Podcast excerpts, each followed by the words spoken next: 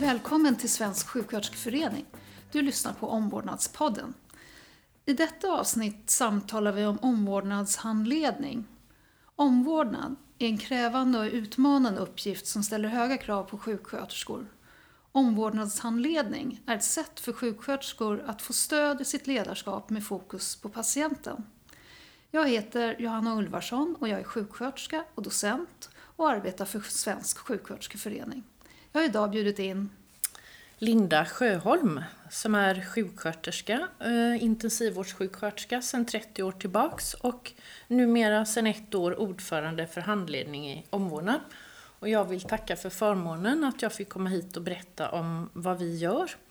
Jag kan säga lite bakgrunden till varför jag började vara inspirerad av handledningsfrågor var att jag själv gick i handledning 2005. Sen blev jag uppmuntrade att själv söka handledarutbildning och jag gick den 2006 för Barbro Arvidsson, den enda professorn vi har faktiskt i det här ämnet då, i Halmstad. Och jag har allt sedan dess handlett olika yrkeskategorier inom Sahlgrenska universitetssjukhuset där jag har min tjänst på Central-IVA.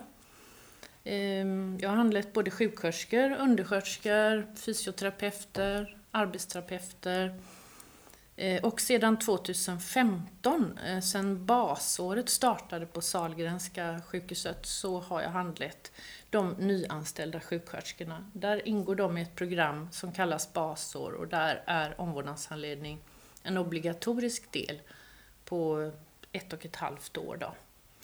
Så att eh, där handleder jag många grupper. Vi är uppe i basår 12 nu, från 1 till 12. Mm.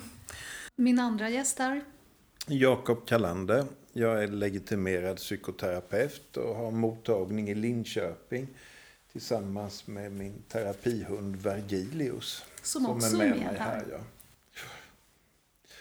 Eh, jag jobbar främst med psykoterapi, mottagning, har handlett i många år utan handledarutbildning ganska vitt skilda områden i människovårdande yrken, kontaktyrken. Eh, de senaste åren handleder jag inte så mycket men har mer kommit att intressera mig för gemensamma frågeställningar som, som ofta återkommer i olika former av kontaktyrken. Eh, kanske framför allt det som blir personals egen utsatthet. Eh, att förstå liksom vad, vad, vad gör arbetet med mig? Vad gör arbetet med oss, mötet med människor? Vad kostar det att möta människor i utsatta situationer? Omvårdnadsanledning. Linda, du har ju berättat nu lite grann hur du kom in på det. Men, men vad är det för någonting egentligen? Kan du berätta lite grann om de teoretiska begreppen bakom? Eh, jag kan ju nämna att de teoretiska begreppen bakom det, vi vilar ju i, vi som är omvårdnadshandledare har ju en gedigen utbildning, en högskoleutbildning på 30 poäng. Och där vilar ju grunden för vårt handledarskap eh, vilar ju på omvårdnadsteorierna och vårdvetenskapen. Det är ju grunden i, eftersom vi då handleder sjuksköterskor som är ansvariga ytterst för omvårdnaden. Så det är ju grunden till det hela. Sen så lutar man ju sig mot många olika andra teorier. Som, det kan ju vara gestaltpsykologi och det kan vara systemteoretiska perspektiv som handlar om att titta på samspelsmönster. Det är också jätteviktigt för att nå e, ett bra samarbete i teamet runt patienten. För att uppnå det här modet och att våga stå upp i teamet som sjuksköterska. Då. Så att det, det är ju de här omvårdnadsteoretikerna som började eh, under 50-talet. Det var som en protest mot det här medicinska instrumentella paradigmet. Då. Så det är ett sätt att förmedla omvårdnad, helt enkelt? Eh, jag har förstått att eh, omvårdnadsanledning kan stärka och stötta nya sjuksköterskor. På vilket sätt då? Jo, på det sättet att man eh, Eh, Eh, omvårdnadshandledning går ju till så att man är i en... Det är ju bra att veta hur, hur det går till för att man ska förstå helheten. Det är ju, inte, det är ju en sluten grupp som ses. Om man ska rubricera det i omvårdnadshandledning så är det ju att man ses över typ tre terminer, 16 gånger.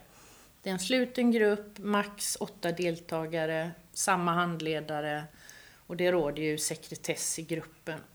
Med det sättet att arbeta så uppnår man ju, man kommer ju efter ett tag in i en process eh, i gruppen där det skapas trygghet och där man får lov att tala om de här omvårdnadssituationerna som skaver, som skapar ångest, som gör att man känner sig utsatt, som du nämner också.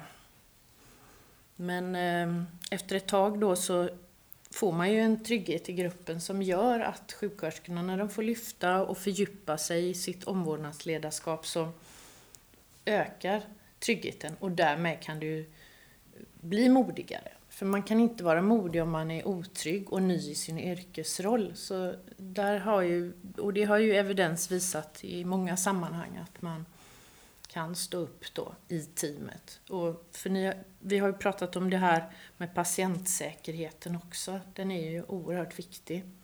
Eh, jag tänkte du Jakob, du har ju väldigt bred erfarenhet av, av eh, handledning då.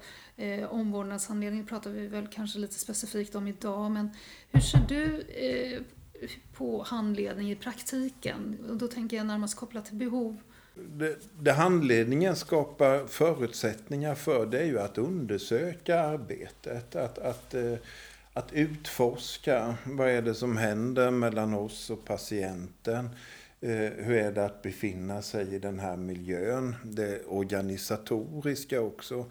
Som ju ibland kan bli ganska svårt att hålla utanför en omvårdnadshandledning. Alla de andra frågorna som finns om arbetshandledning eh, eller arbetsledning.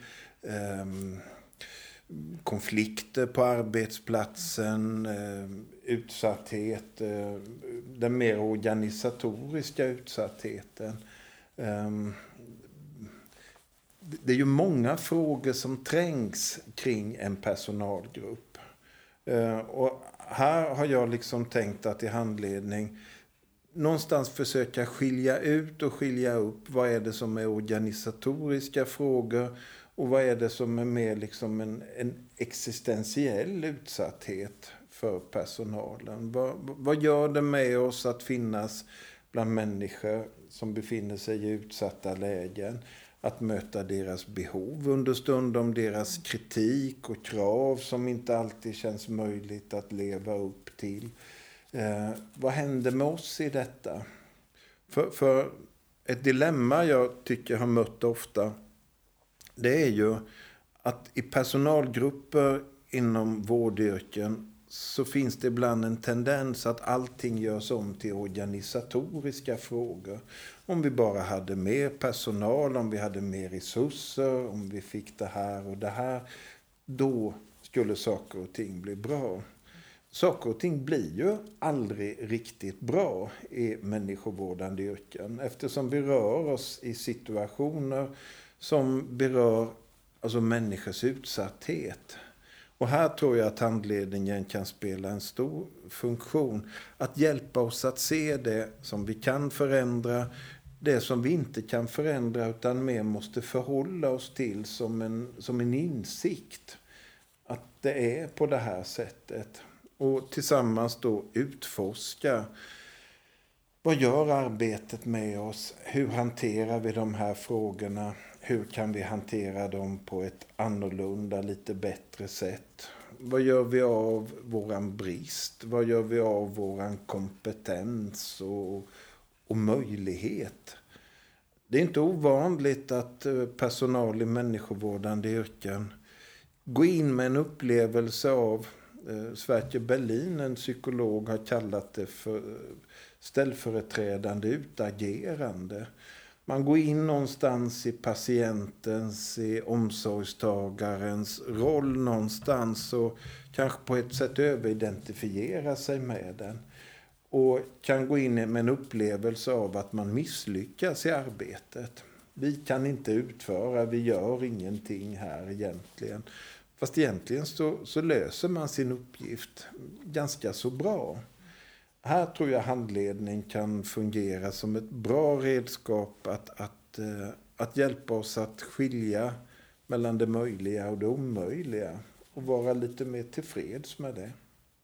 Någonting som eh, slår mig medan du pratar det är ju att eh, det är oerhört snyggt att försöka skilja upp och påverka det man kan påverka.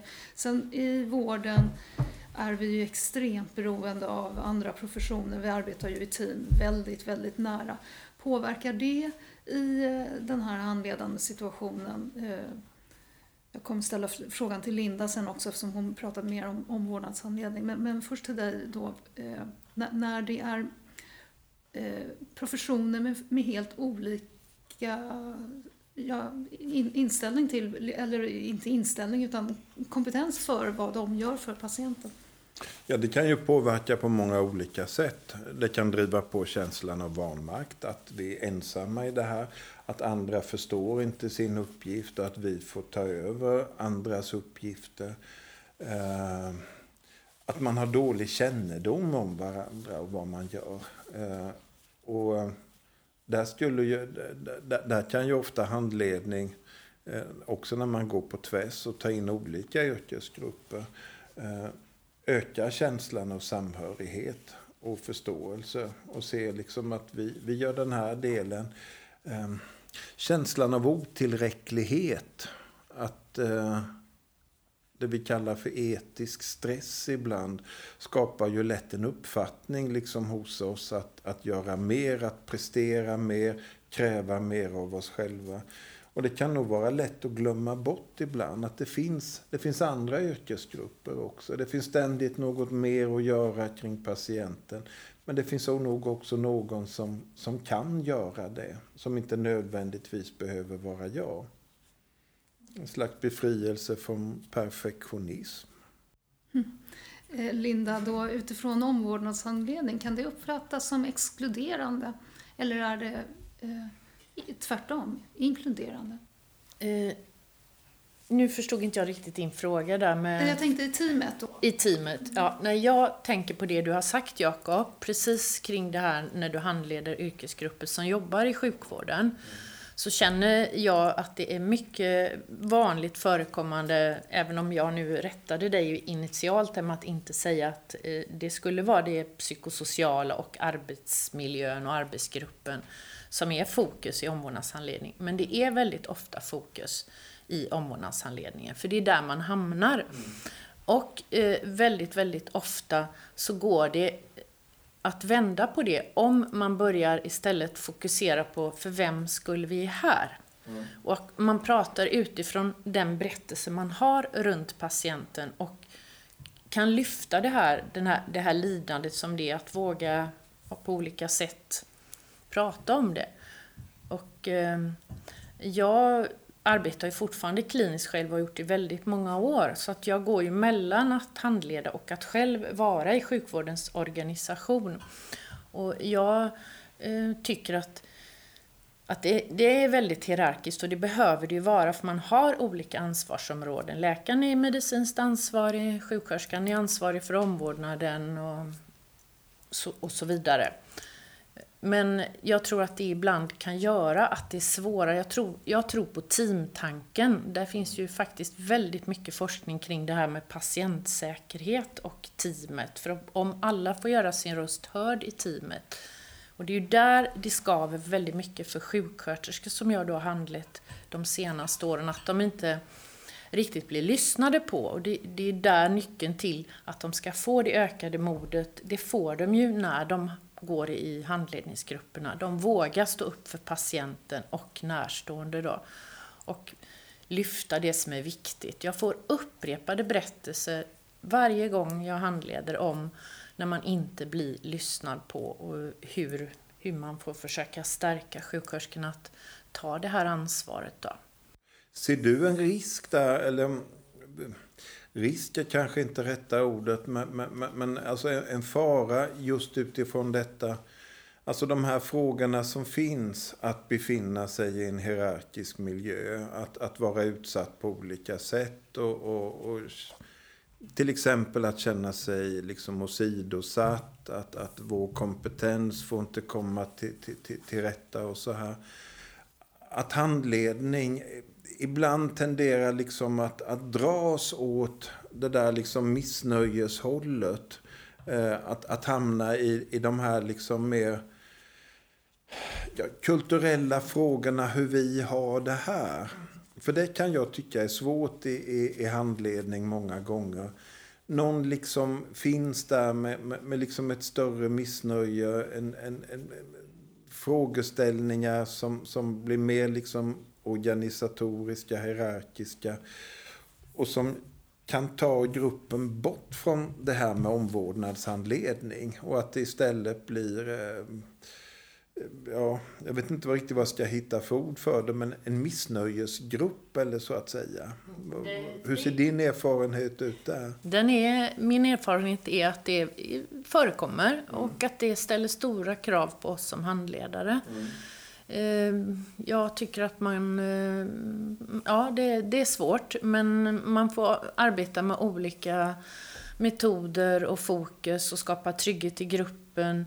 Ehm, jag jobbar ju en hel del med det här systemteoretiska perspektivet där man också måste fokusera på framgångar. För om man delar upp vad man har gjort i en situation så är ju kanske en viss procent någonting som gick dåligt men resterande gick ju faktiskt bra och även om det inte gick hundra bra så var ju intentionen för de flesta runt patient och närstående att det skulle gå bra. Så att man får liksom plocka isär det så, lära sig att tänka på ett annat sätt. För det är en jättestor risk att hamna i den här missnöjesspiralen. Mm. Och jag har mycket hjälp av att hela tiden ha fokus. För vem skull är vi här? Då vänder man på det. För det är så lätt att fastna i organisatoriska problem. Men där skulle jag vilja säga en sak apropå vad vi har våran grund som omvårdnadshandledare. Vi, vi har ju den i i de omvårdnadsteoretiska aspekterna. Och det, jag handleder ju enbart nya sjuksköterskor nu och när jag pratar med dem om personcentrerad vård och livsvärldsteorier, det heter ju olika beroende på vilket lärosäte då, så är det ju någonting de har med sig från skolan. Men eh, många gånger möts de ju av en annan verklighet där det blir jättesvårt att implementera det här sättet att arbeta. För sjukvården är inte organiserad utifrån på de flesta ställen i varje fall, att kunna arbeta utifrån... Alltså en människa är ju inte i en mall, så mycket av de här evidensbaserade mallar som finns, de är, har ju fokus på problem och sjukdom och så ska det ju också vara, men de hindrar lite, tänker jag, och inte bara jag utan många andra har tyckt om detta. Att det, jag vet inte vad du tycker om det? Jag tycker det är jätteintressant det du tar upp. Liksom för att just alltså, en psykologisk, psykoterapeutisk synvinkel så kan jag ju ibland tycka att, att liksom, eh, evidensen tenderar att bli en snuttefilt som vi håller fast vid. Vi, vi tror oss veta vad vi gör. Men för vårdpersonal så handlar det ju väldigt mycket om att kastas ut i situationer där vi inte riktigt har koll på liksom vad resultatet kommer att bli. Alltså, det är väldigt ofta, inte minst sjuksköterskor, man måste våga lite utan att veta. Och det är med skäl inte lätt i en, situation, i en miljö där man kan granskas mycket eh, och, och eh, där, där, vi granskas av patienter, anhöriga, eh, tillsynsmyndigheter men också kollegor i detta. Oron att göra fel. Och, och, vi vill så gärna ha koll på saker och ting. Jag brukar ofta när jag träffar vårdcentraler, sjuksköterskor, arbetsterapeuter jag brukar visa en filmsnutt från Tarkovskis, eh, en rysk filmskapare på 60-talet, samtida med Ingmar Bergman. I hans film Yttersta domen så finns det en liten insprängd berättelse. En förste som vill gjuta en kyrkklocka, men det finns ingen som kan gjuta kyrkklockan längre. Och då finns det en liten 15-årig pojke som säger, ja men jag kan gjuta klockan, jag vet precis hur man gör, pappa lärde mig. Och så får han uppdraget, men under, han blir arbetsledare åt flera hundratals personer. Men under liksom resans gång så ser man ju hur ångesten växer hos honom. Sen är klockan gjuten och när man prövar den då ser man ju hur ångesten sprutar genom ögon och öron på honom. Men klockan ljuder med en skön klang. Han har lyckats. Och då bryter han ihop och vid skampålen i staden så gråter han förtvivlat och en munk tröstar honom. Varför gråter du? Du har ju lyckats idag. Pappa berättade aldrig någonting för mig. Eh, jag fick aldrig reda på hur man gjorde. Alltså han, han har gett sig in i ett äventyr där han liksom inte visste resultatet. Men han gav sig in i det av lust och plikt, Gud vet vad. Och det där känner ofta vårdpersonal igen sig i. Att, att vara i den här situationen. Att trots liksom struktur som finns, evidens som finns. Det är så många situationer där man på förhand liksom inte riktigt kan säga vad kommer det här att landa i. Och eh, precis som pojken som gråter över, över sin framgång vid skampålen så vet man ju, går det rätt så blir det bra, går det dåligt så blir det katastrof för mig. Eh, det där tror jag är viktigt att fånga också i, i handledning. Eh, vad vi vet och vad vi inte vet. Mm. Det visar ju väldigt tydligt på sjuksköterskans eh, profession, absolut, och andra inom vårdyrket, precis som du säger. För att varje gång du går på ditt pass eh, så står du inför ett tomt ark. Du, du har, ingen, ingen aning, aning om vad som precis. kommer hända. Nej. Eh, och måste på något sätt ha en beredskap. Och som nyfödd så, så Eh, försöker man ju liksom förbereda sig på alla situationer. Man inser väl med åren att det går inte och dessutom så behöver man inte med åren för då börjar man ju samla på sig en ryggsäck av eh, erfarenhet.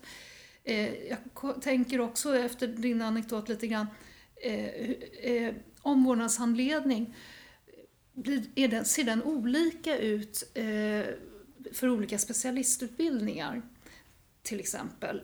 Jag tänker så här, själv är jag barnsjuksköterska och jobbar då alltid med publik, jag har alltid föräldrar som granskar varenda rörelse jag gör, eh, på vilket sätt jag behandlar deras barn. Mm. Och det är man ju väldigt van vid som eh, barnsjuksköterska, barnmorskor också ofta, eh, en publik i, i det de gör. Men sen så eh, de mera traditionella sjuksköterskor inom vuxenvärlden eller för den delen operationssjuksköterskor har ju inte den här publiken. Blir det andra typer av handledningsfrågor då? Det kan det ju absolut bli. Absolut. Jag har faktiskt handlett eh, operationssjuksköterskor en gång. Eh, så absolut, de, men där har man ju det preoperativa samtalet, kanske inte lika mycket närstående med, men eh, det, det, kan se olika ut, det kan det göra. Men jag tänker att grunden är ju samma och de flesta sjuksköterskor träffar ju närstående, inte just nu då tyvärr, men eh, i den utsträckningen. Men man jobbar ju med hela familjeperspektivet. Det är ju som det är vi ju skyldiga att göra och det vill man ju göra. Men som du säger som barnsköterska, då har du familjen där jämt. Och jag är ju van vid det som intensivvårdssjuksköterska, att man har det genom familjen man kanske får berättelsen om vem patienten är. Så att det här det, vi handleder på samma sätt. Sen så skiljer det ju sig givetvis vilken handledare det är och vad man har med sig för sätt att introducera och, och så vidare. Absolut. Men jag tänker att den här utmaningen som det blir när man är ny sjuksköterska. Nu har det precis kommit en eh, avhandling av en, eh, Ain, nej hon heter inte Aina, hon heter Anna Willman, i, har disputerat i Karlstad då, där hon har gjort en jättestor eh, intervju, fokusgrupp intervjuer.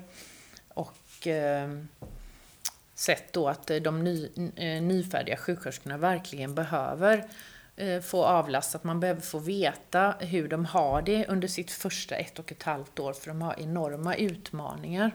Och det är precis de sjuksköterskorna jag träffar numera och alla andra mina kollegor som handleder de nyfärdiga. Det där måste ju vara jättevärdefullt, tänker jag. För när, när man kommer som, som ja, ung sjuksköterska, psykolog och så vidare. Man, man, eh, man, möter en verklighet men man har ju också med sig väldigt många föreställningar eh, om sig själv och vad man skulle kunna uträtta i denna verklighet och så.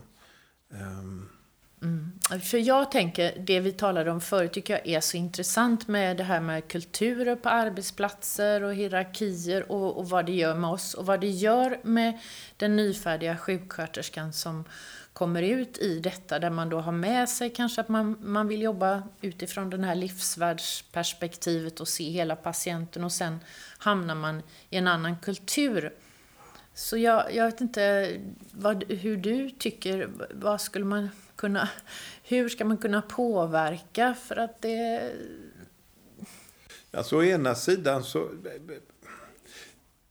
Det man har med sig är ju gott. Ambitioner, vad man vill och så här. Att, att, att överleva, att kliva in i kulturen utan att allt för mycket liksom överge sig själv av förhoppningar och bilder.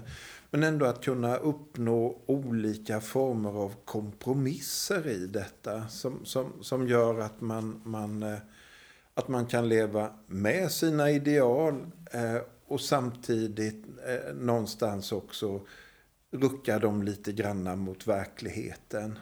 Eh, det, det, finns en sällsam berättelse i Fjodor Dostojevskijs roman Bröderna Karamazov en kvinna, en lite finare kvinna, adelskvinna som vill bli sjuksköterska. Och hon har ju inte mött mycket av verkligheten innan. Hon levt ett skyddat liv. Och hon, hon liksom drömmer om allt hon ska göra, det storslagna. Jag ska tvätta rent med mina egna händer. Jag ska vaka vid dessa lidande människors sida.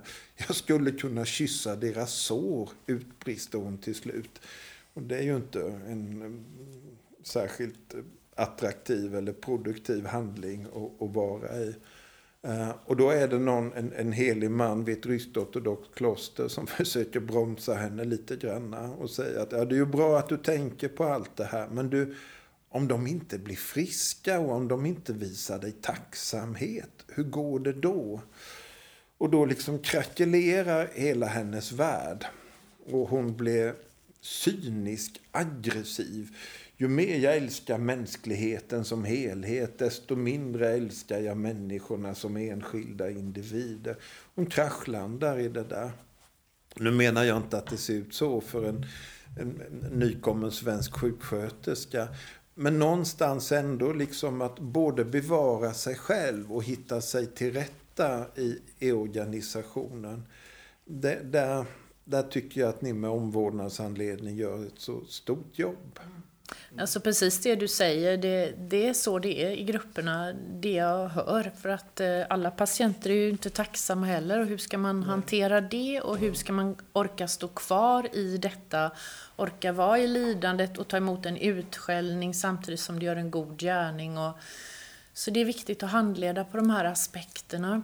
Mm. Och våga då vara modig och stå upp inför patienten när man inte blir lyssnad på i teamet, det är, det är svårt.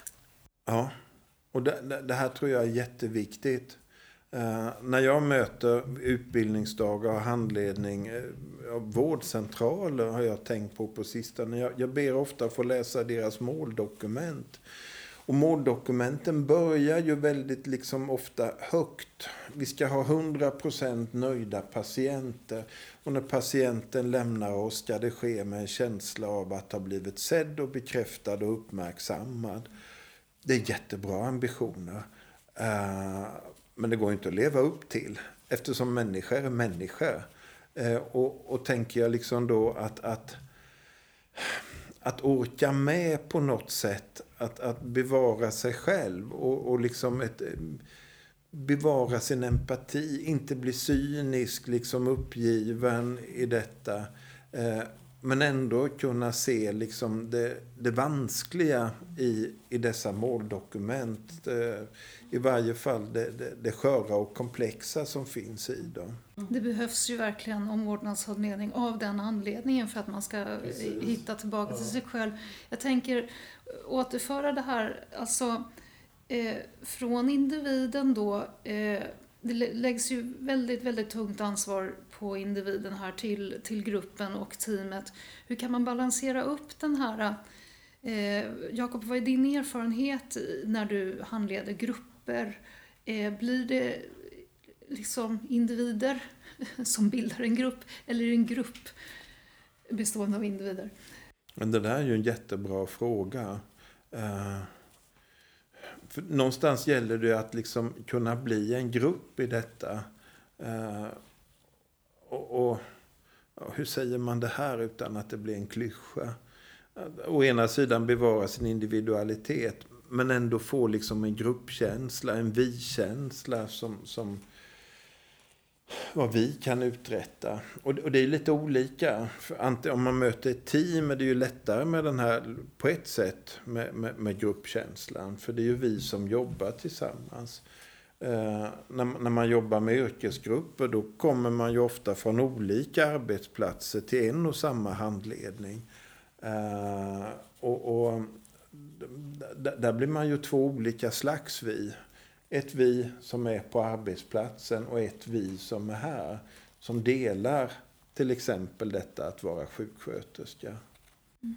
Jag tänker Linda, eh, sjuksköterskan eh, byter ju roll hela tiden också. Å ena sidan så, så eh, är, representerar hon vården eh, och sen så representerar hon patienten i nästa diskussion. Eh, hur, hur lyfter man upp det här i, i omvårdnadshandledning? Ja, det är ju det man lyfter upp hela tiden skulle jag vilja säga. Men, men det du säger är, gör ju, är ju, all, det är ju även läkarna ansvariga för, både vården och omsorgen och hela människan. Eh, men, men problemet eh, blir ju när man inte jag tänkte på det du sa förut Jakob, kring det här när vård, eh, att patienten ska vara nöjd och när patienten inte är nöjd. Det är ju inte, det är inte så sällan tyvärr som det inträffar vårdskador och utifrån den patientgruppen och dess närstående, det är då utmaningarna blir väldigt tydliga. Mm, hur man handleder på det då. Att man, där har man ju kanske en, en patient och en närstående som inte är särskilt nöjd, givetvis. Eftersom det har inträffat en vårdskada. Mm. Och i, i detta rör man ju sig hela tiden som sjuksköterska. Så det gäller ju, därför är det så himla viktigt. Jag återkommer till det här med teamet hela tiden. Och jag skulle så önska att man kunde organisera om på vissa arbetsplatser så att det var lite mer teamronder. Det finns ju ställen som arbetar så här där till och med patient och ibland närstående är med på ronden. Att man liksom på ett bra sätt gör det här. Att, att man känner att vi är här för patientens skull och alla blir lyssnade på. Det skulle liksom underlätta väldigt mycket. Än att man behöver... Eh, jag vet inte hur du jo, tänker. Jo, alltså, och det, alltså, där med... Det där tycker jag är jätteviktigt det du säger. För, för när man då skiljer upp olika grupper Uh, till exempel om det handlar i psykiatrin, skötarna för sig, eh, uh, sjuksköterskor, läkare liksom för sig och, och, och, och, kringfolk för sig, psykologer, arbetsterapeuter och så här. Uh, man blir ju mycket, mycket mer sårbar för det här till exempel missnöjet som kan finnas hos patienter, anhöriga. Och, och min erfarenhet är att risken blir mycket, mycket större att man agerar ut eh, det vi kallar för parallellprocesser ibland. Ju. Att man agerar ut eh, patientens eh, ångest, missnöje, misstänksamhet som en konflikt på arbetsplatsen. Man, man, man blir som en resonanslåda som plockar över det där. Det där tror jag att få jobba med ett helt team måste ju bli enklare, eller borde vara enklare i varje fall, att motverka en sån parallellprocess. Eller vad tänker du? Nej, jag tänker, ja, du, du menar att handleda ett helt team, eller nej, du menar på arbetsplatsen givetvis? Så på arbetsplatsen, jag, ja. Mm, mm. Nej, för det, det händer ju också att man handleder en hel arbetsplats och så vidare, mm. men vanligast är ju man kommer från olika. Jo, men absolut, jag, jag skulle så önska det, och de exempel man hör när det fungerar väl, då blir det ju inte de här processerna och de här, eh, som du säger, parallella processer. Det blir mycket lättare, det blir patientsäkrare, det blir mer på riktigt. Man mm. ser hela människan. Eh, mm. Man, det, det, finns ju, jag vet inte om jag sa det initialt, men det finns ju mycket forskning. Det är en eh, amerikansk anestesiläkare som heter Peter Pronovost. Mm. Det är i och för sig amerikansk forskning, men han har ju sett att 90% av vårdskadorna skulle ju undvikts om alla i teamet blivit lyssnade på. Så att, Ja, det där är ju väldigt, väldigt viktigt för det är sant. Det sker otroligt mycket vårdskador och eh, alla kommer ju inte riktigt upp till ytan direkt heller utan eh, kan visa sig efter några år och bli kanske ifrågasatt. Eh, Jag tänker det här med omvårdnadshandledning. eh, Det är ju tyvärr så eh, fortfarande idag att majoriteten av eh, kliniskt verksamma sjuksköterskor får inte ta del av omvårdnadshandledning. Hur, eh, hur ska man göra? Hur ska man gå tillväga om man känner att man har, eh, verkligen behöver det här, skulle vilja ha det här? Ja, då ska man eh, börja med att säga till sin chef att man vill ha handledning. Och jag vet att det ser väldigt olika ut. Nu är ju vi eh, i Västra Götalandregionen och Göteborg där jag arbetar, där har det ju som jag nämnde initialt pågått handledning i många år. Då. Och det är ju först och främst för de nyanställda sjuksköterskorna. Inte i lika stor omfattning för eh, för resten av sjuksköterskorna. Och man behöver ju handledning hela tiden tycker jag. Det är ju någonting som är jätteviktigt. Men man får börja med att gå till sin chef och eh, sen vet jag ju att man tyvärr, eh, för även under utbildningen får du ju handledning och det har man tagit bort på många lärosäten. Eh, och det, är ju, det går ju stick i stäv med den här nya avhandlingen som Anna Willman har skrivit, som jag nämnde tidigare också. Hur viktigt det är men det är nog min erfarenhet också att det blir nästan allt kärvare och kärvare. Om jag eh, talar på en utbildningsdag för en klinik eller sådär och lyfter det här med handledning. Mm. brukar alltid klinikchefen liksom i sitt tacktal säga någonting. Och det där med handledning, det kan vi inte tänka på. Pengar och tidsbrist och så vidare och allt det andra vi har att göra.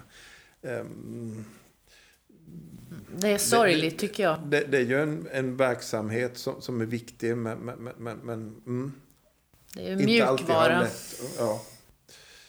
Mjukvara i en hård tid. Mm. Men finns det några, den motsatta då, finns det någonting riktigt, riktigt positivt som ni kan berätta om som eh, när handledning verkligen överraskade även er med er erfarenhet? Linda?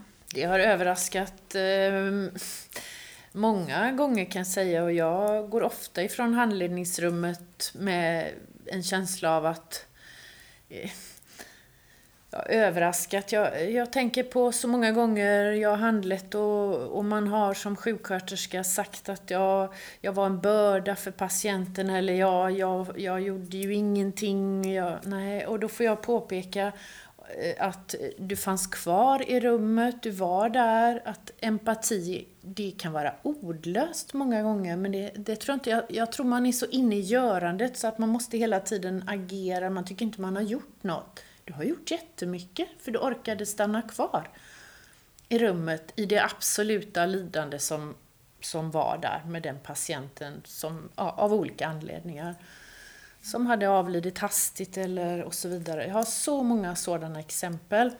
Och då tänker jag faktiskt på, nu tar inte jag Dostojevskij eller du hade Tarkovsky och lite andra kändisar, utan då har vi en sjukhuspräst på Salgrenska som är väldigt bra, som heter Daniel Brattgård. Och han berättade, apropå en anekdot, om ett barn som hade hastigt avlidit och blivit påkörd och hur han då fanns med på akutrummet på sjukhuset och familjen var där och sen så ville han ju då att de skulle komma på ett samtal efter en viss tid när detta fruktansvärda hade hänt och då ville han höra med dem, vem vill ni som ska komma med på det här besöket? Och då säger familjen att då ville de att den här undersköterskan skulle komma med som var på rummet absolut hela tiden. Och när han nämnde för undersköterskan att du ska få lov att, vill du vara med på det här mötet, då förstod hon ingenting. Jag gjorde ju ingenting, sa hon. Nej, men hon var den enda personen som var kvar i rummet hela tiden. Minns alla andra gick in och ut. Läkare, sjuksköterskorna, psykolog och Daniel själv då, berättade han. Hon var kvar i rummet hela tiden. Det tycker jag är intressant att höra vad du säger om det där ordlösa och, och det här med blickar och... Oh ja, det, det, det, det är ju så mycket av kommunikation vi, vi, vi inte har kontroll över. Men, men alltså det, det, jag associerar till det är ju just det här liksom upptäckten att man har gjort något stort utan att riktigt förstått det. Mm.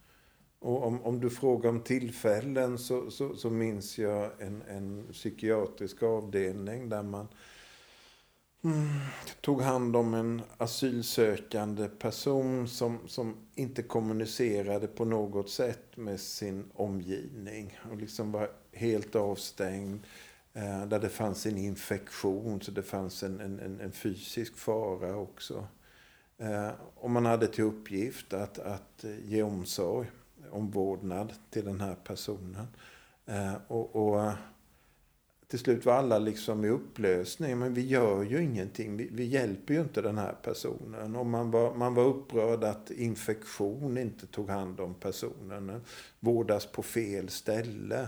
Eh, man blev upprörd på varandra för att vi gör för lite. Man blev upprörd på ledningen som gav för lite information. Och några blev upprörda på patienten och mumlade någonting om, om, om manipulation och så här alla liksom var i upplösning och, och, och liksom slog åt all, många olika håll. Och, och, det som var stort vid, vid det tillfället, och det var nog deras egen bedrift, det var ju att till slut upptäcka men vi har ju löst vår uppgift. Vår uppgift var att hålla patienten vid liv, skyddad i en trygg miljö tills någon annan kan ta vid som, som kan föra det här vidare. Vi har löst uppgiften. Medan alla liksom under tiden var fullständigt övertygade om att man hade misslyckats i sin uppgift. Återigen det här att man aldrig riktigt vet eh, Nej. någonting om framtiden. Jag tänkte avrunda vårt samtal här nu. Stort tack för att ni tog er tid att komma hit och har delat med er av er fantastiska erfarenhet här har varit väldigt, väldigt spännande och intressant. Tack! Tack!